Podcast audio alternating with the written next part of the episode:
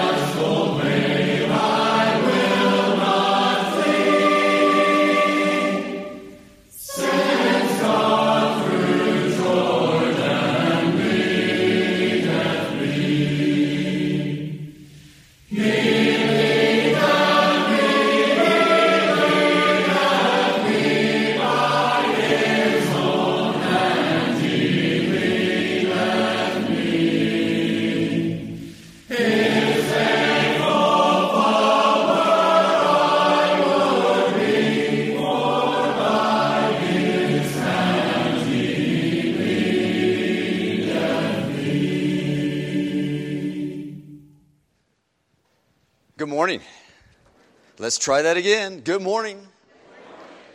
That was much better. Thank you.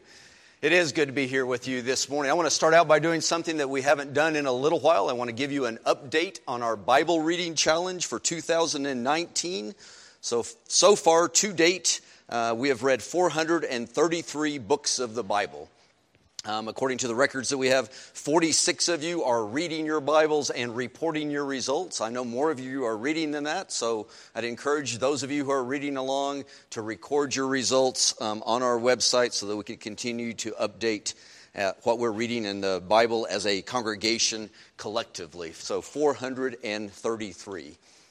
I also want to remind you that the reason why we do these challenges is because we are a congregation, we're a church that believes in the power of God's Word.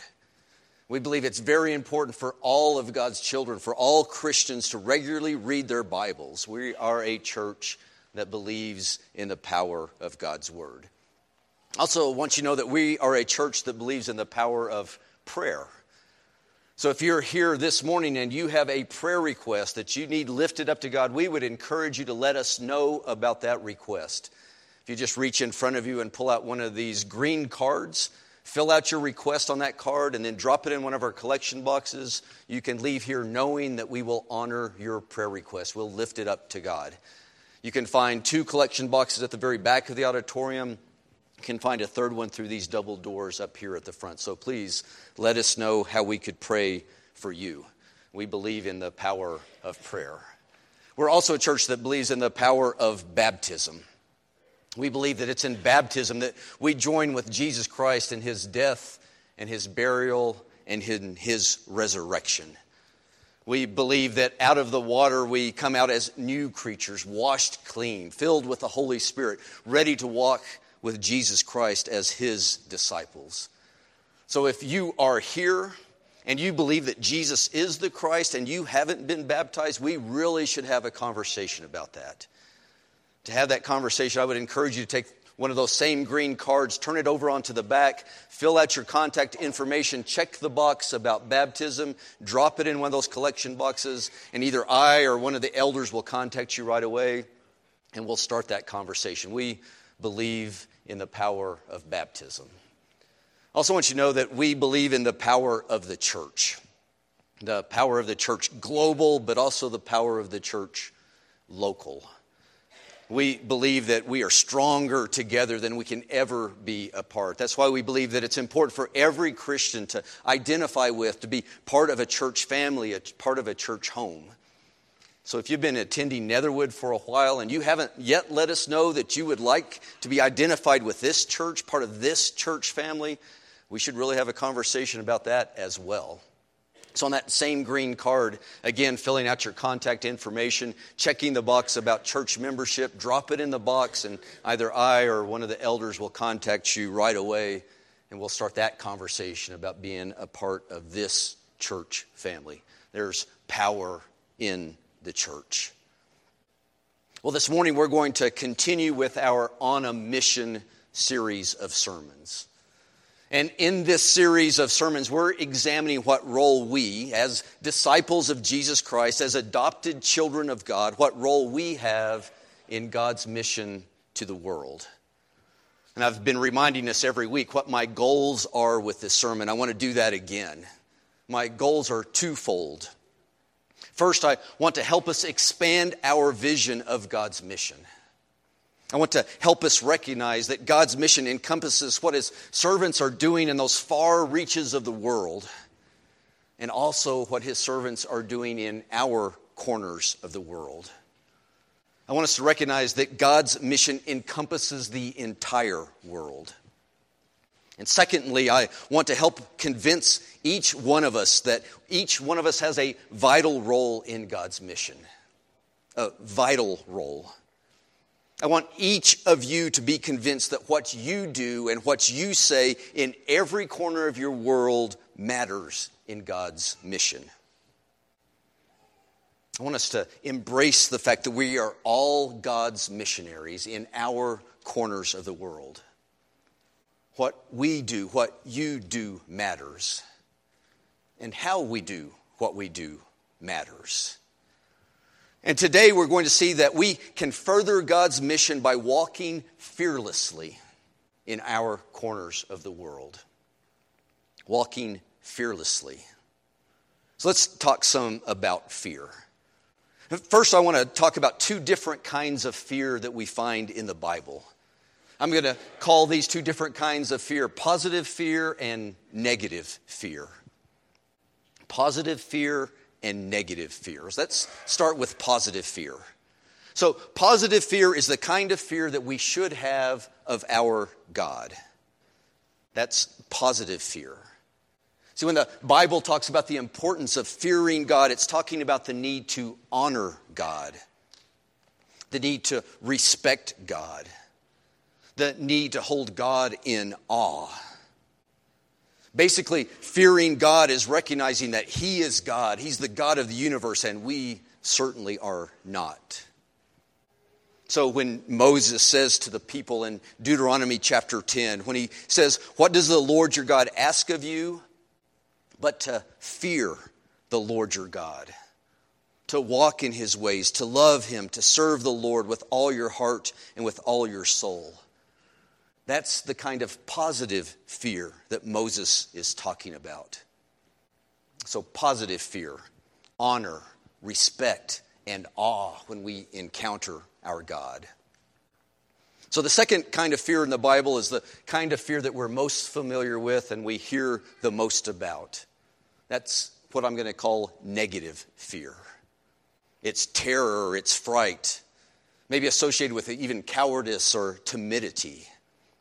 So again, Moses, as he speaks to the people, as he's about to hand the leadership reins over to Joshua, he says this about negative fear Deuteronomy 31. He says, Be strong and courageous. Do not be afraid or terrified because of the nations inhabiting the land I promised you. For the Lord your God goes with you, he will never leave you nor forsake you. Do not be afraid or terrified because of the nations. That's the negative fear terror, fright, cowardice, timidity when we encounter the world. So, the two fears in the Bible that we're going to talk about positive fear, positive fear when we encounter our God, and negative fear when we encounter the world. And as we're going to see, the Bible presents these two fears as being in tension with each other, in conflict with each other, in opposition to each other. The two fears work against each other. Fortunately for us as children of God, our fear of God works against our fear of the world. Our positive fear of God works against our negative fear of the world. But tragically, our fear of the world, our negative fear, works against our positive fear of God. Let me say that again. Fortunately, our fear of God works against our fear of the world.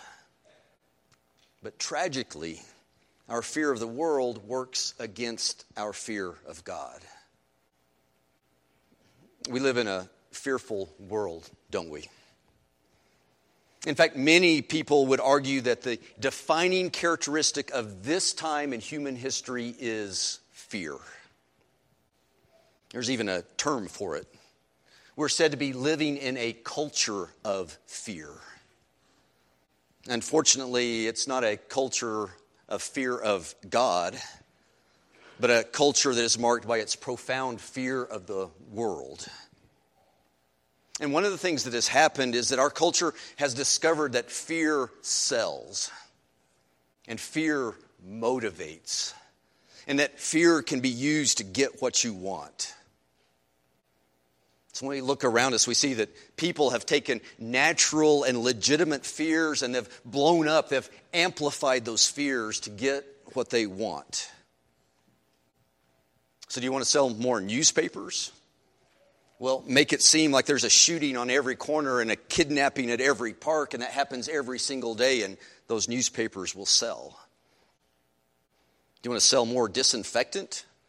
Well, make it appear that there's a deadly disease hidden in every sneeze and on every handshake, and you'll sell more disinfectant. Do you want to get more votes? Well, make it sound as if your opponent hates his mama and everybody's mama and is coming after everything you hold dear, and you'll get more votes. And the examples go on and on. We live in a culture of fear. And fear sells and fear motivates. But that culture of fear is in tension with, it's in opposition to, it works against our positive fear of God. When we embrace that culture of fear, it prevents us from fully embracing our God and our fear of God. See, as Christians, there's not room in our embrace for both fears. Which makes me wonder why are so many of us, why are so many Christians embracing that culture of negative fear? why are we so timid when it comes to encountering our world? Why are we so frightened of the world? I'm sure now many of you, maybe most of you, maybe even all of you are answering my question this way. Why are we so frightened of the world? Well, Walter, we're frightened of the world because the world is a frightening place. And it is. There are no shortages of things to be frightened of in our world. But hasn't that always been the case?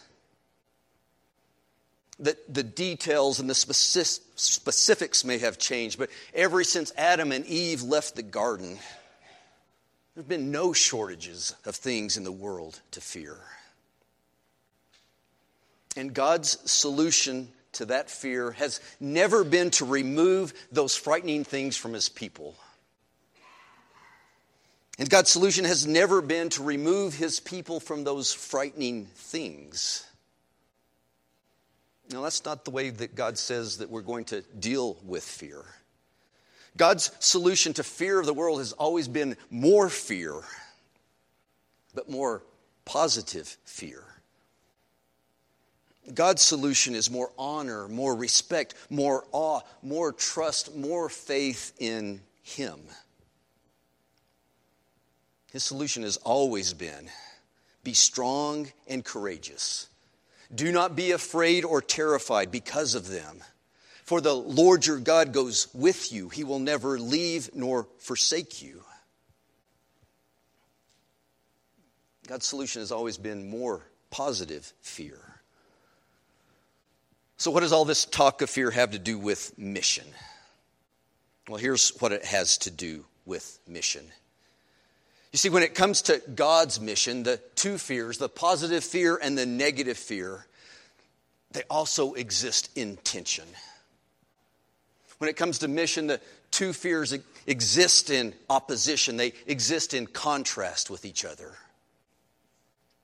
You see, positive fear, fear of God, fuels mission, it drives mission, it moves God's mission. When we fear God, when we honor God, when we respect God, when we hold God in awe, we also trust God, and we have faith in God, and we're obedient to God. And it's that trust and faith and obedience that fuels God's mission. Positive fear of God fuels his mission. But on the other hand, negative fear, fear of the world, obstructs mission. It holds mission back. Positive fear fuels mission, and negative fear holds it back, it obstructs it. So here's how that works. Let's start with the problems with negative fear. Here's how negative fear obstructs God's mission. Number one is negative fear paralyzes. Negative fear paralyzes. You probably remember what happened when the nation of Israel was first on the very edge, the very verge of entering the promised land of Canaan. And Moses sent a band of 12 spies, one from each tribe. He sent them into the land to explore and to report back about what was awaiting the nation and awaiting the army as they entered into Canaan. And after 40 days of exploration, here's the report that those spies brought back. Listen to the report, Numbers chapter 13, verse 27. They report, We went into the land to which you sent us, and it does flow with milk and honey. Here is its fruit. But, but the people who live there are powerful, and the cities are fortified, and they're very large. So here's the setup. What's God's mission? Well, his mission is to bring his chosen nation into this abundant land that he has promised them. And what's the good news? Well, the good news is, is that that land is every bit as abundant as God promised. So, what's the problem? The problem is that land also happens to be populated with formidable enemies. Large people, large cities. And so the question is will God's people be faithful to his mission? Will they go into the land that he has promised them? Well, listen to what happens. Listen for the fear. Listen for the positive fear and listen for the negative fear. Verse 30. Caleb silenced the people before Moses and said, We should go up and take possession of the land, for we can certainly do it. Uh, but the men who had gone up with him said, We can't attack those people. They're stronger than we are. And they spread among the Israelites a bad report about the land they had explored. They said, The land we explored devours those living in it. Chapter 14. That night, all the people of the community raised their voices and wept aloud. And the Israelites grumbled against Moses and Aaron. And the whole assembly said to them, If only we had died in Egypt or in this desert. Why is the Lord bringing us to this land only to let us fall by the sword? Our wives and children will be taken as plunder. Wouldn't it be better for us to go back to Egypt? And they said to each other, We should choose a leader. Go back to Egypt. Go back to slavery talking about a culture of negative fear taking hold. Verse 5. Then Moses and Aaron fell face down in front of the whole Israelite assembly gathered there, and Joshua and Caleb, who were among those who had explored the land, tore their clothes and said to the entire Israelite assembly, The land we passed through and explored is exceedingly good. If the Lord is pleased with us, He will lead us into that land, a land flowing with milk and honey, and He will give it to us. Only do not rebel against the Lord, and do not be afraid of the people of the land, because we will swallow them up. Their protection is gone, but the Lord is with us. Do not be afraid of them. Do not be afraid of them. Not because they aren't real, not because they aren't frightening. Don't be afraid of them because the Lord is with us.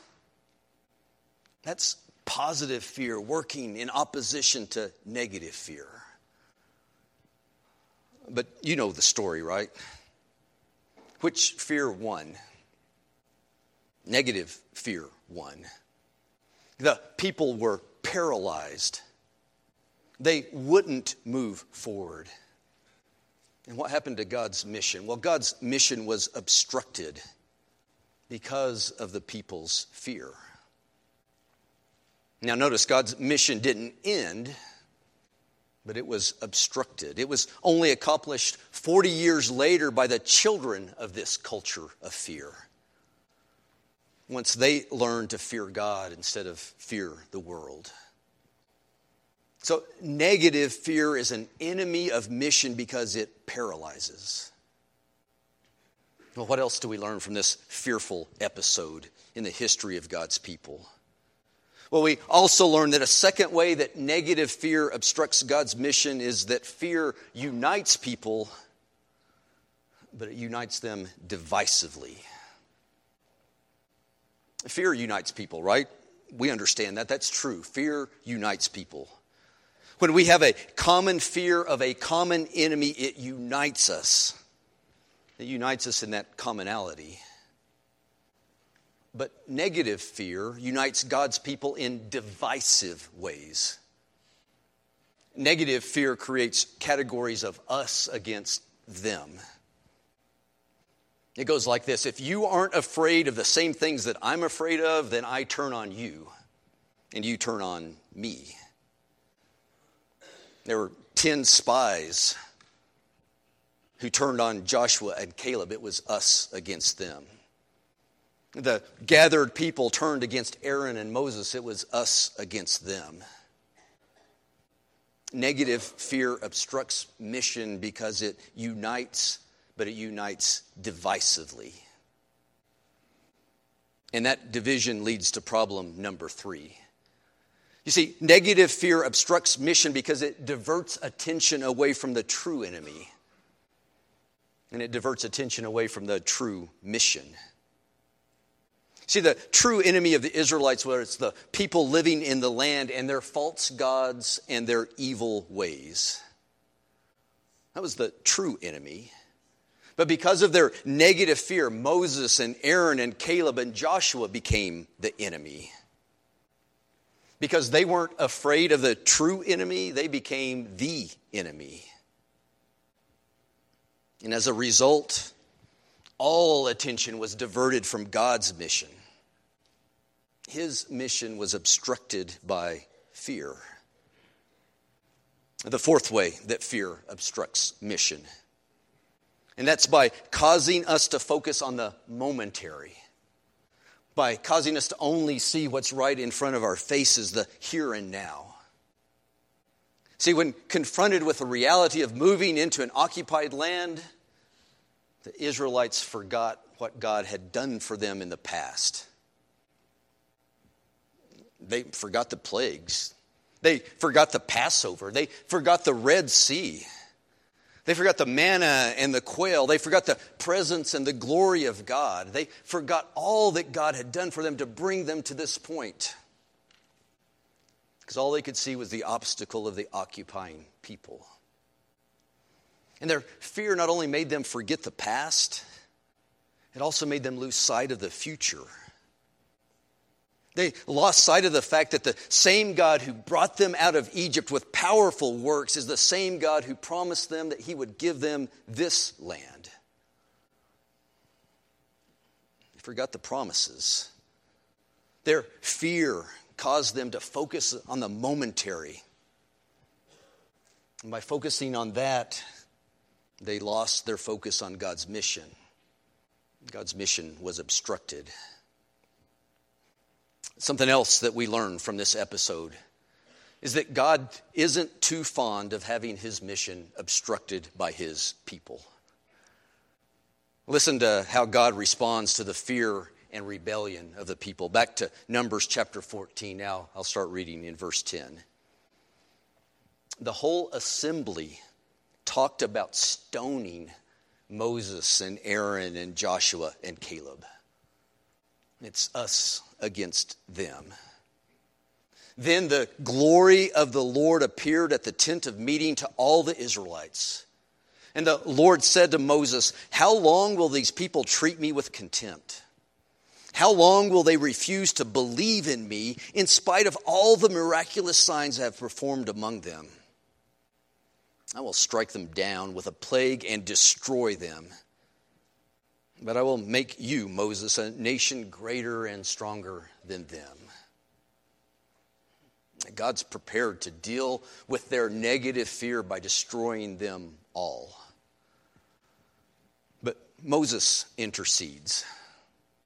And I want you to listen carefully to Moses' arguments against God doing that, against God destroying the fearful and rebellious people. Listen to Moses' argument. Verse 13 Moses said to the Lord, If you destroy them, then the Egyptians will hear about it. By your power, you brought these people up from among them, and they will tell the inhabitants of this land about it. They've already heard that you, O Lord, are with these people, and that you, O Lord, have been seen face to face. That your cloud stays over them, and that you go before them in a pillar of cloud by day and a pillar of fire by night. Now, listen to this. If you put these people to death all at one time, the nations who have heard this report about you will say, The Lord was not able to bring these people into the land he promised them on oath. So he slaughtered them in the desert. The nations who have heard this report about you will say, The Lord was not able. Do you hear Moses' argument? His argument isn't about whether these fearful and rebellious people deserve to die. No, his argument is about what their death will mean for God's reputation. See, if God's anger leads to their death outside of the promised land, then other people, the nations, will conclude that God isn't able. And they'll conclude that God doesn't keep his promises. And that points to the fifth way that our fear obstructs God's mission. See, our negative fear, our fear of the world, masks the true nature of our God. Our timidity in the face of the world leads people to believe that our God isn't able to keep his promises to his people just like the Israelites on the edge of the promised land. Our negative, our paralyzing, divisive, diverting fear shows that we don't have confidence in our God. Our negative, paralyzing, divisive, and diverting fear, it obstructs God's mission.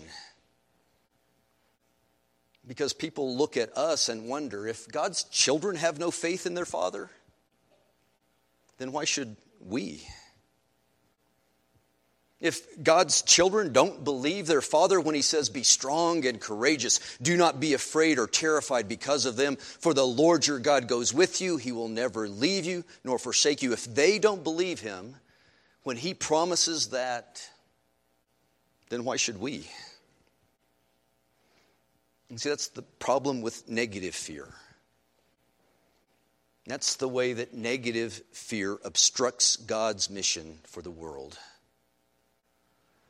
And because I know I am among people who don't want to obstruct God's mission, I want to end by suggesting some ways that we can be people who live in fear of God instead of in fear of the world.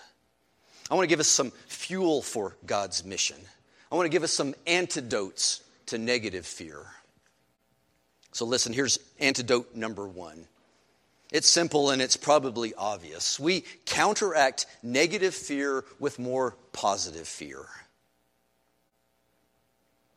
Imagine with me how different this story, this story on the edge of the promised land, how different would this story have been if all the spies had shared Joshua and Caleb's fear of God instead of fear of the people?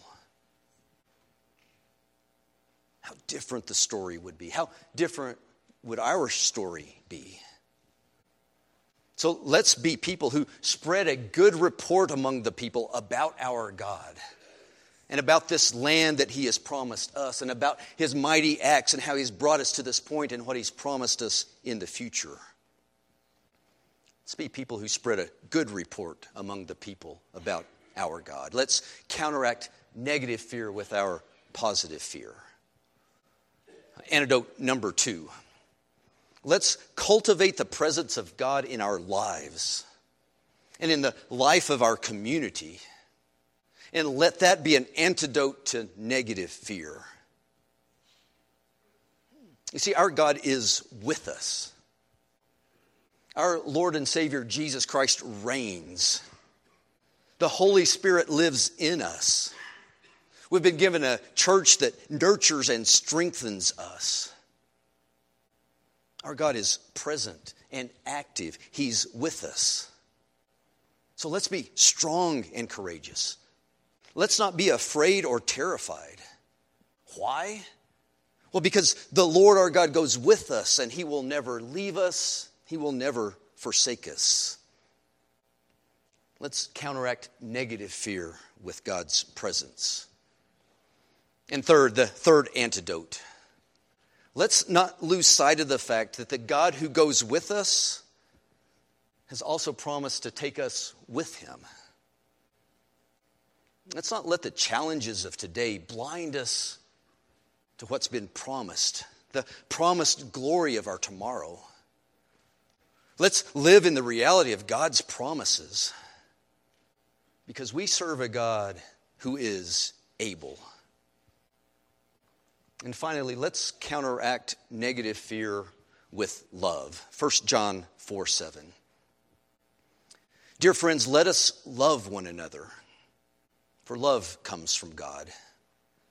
Everyone who loves has been born of God and knows God. Whoever does not love does not know God, because God is love. And this is how God showed his love among us. He sent his one and only Son into the world that we might live through him. This is love. Not that we loved God, but that he loved us and sent his Son as an atoning sacrifice for our sins.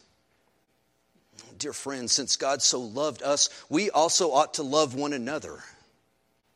No one has ever seen God, but if we love one another, God lives in us and his love is made complete in us.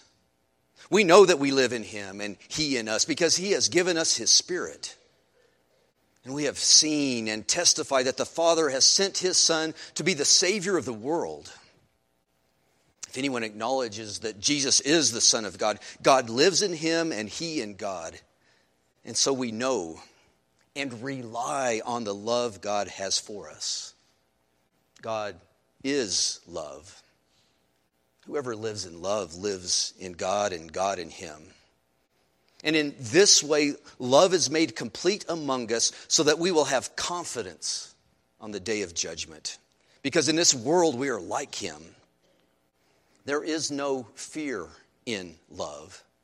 But perfect love drives out fear because fear has to do with punishment. The one who fears is not made perfect in love. So let this be our takeaway this morning. Let us remember that when we walk in positive fear of God, we point the entire world to the one whose perfect love drives out negative fear.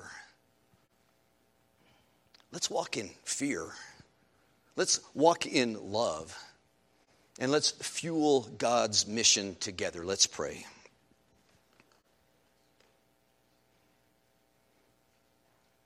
And Father, let us not forget what you have done. And Father, we marvel at what you did to bring Israel out of captivity. Uh, but even more, Father, we marvel at what you did to bring us out of our captivity. Thank you for Jesus. Thank you for loving us enough to send him as our perfect sacrifice and redeemer. And Father, help us not forget what you have promised for those who are faithful to you. Father, we look forward to the day that we will spend eternity with you. And Father, we say, come quickly. Thank you for being faithful to your promises. Thank you for being able. And Father, we live in a world that causes us to oftentimes fear, but Father, help us to counteract that negative fear with an overwhelming fear of you, of awe, of love, of respect, and obedience. Father, help us to be marked by our love for you and our confidence in you, not by our fear of the world. And Father, we pray this through the name of Jesus who is the Christ. Amen. I want to end by giving you missional challenge number 10, and this is a positively fearful challenge.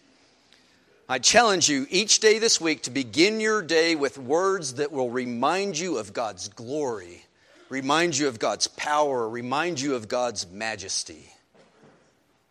It'll help you remember to fear your God I'm going to bring up some scriptures on the screen. If you want to write these down, you need to write quickly. Uh, but do know this that I'll be sending out these each day of the coming week on news and notes, so you'll be able to get those as well. So what I'm asking you to do is on Monday read from First Chronicles, Tuesday from Psalm 19, on Wednesday from First Chronicles again, Thursday from Psalm 29, Friday from Isaiah 40, and Saturday from Psalm 93. Begin your day that way and ask God to increase your fear of Him and decrease your fear of the world. Won't you take the challenge? Let's fear our God. Let's walk in His ways and let's point to Him in our fearful world. Let's stand and let's sing. Savior, like a shepherd.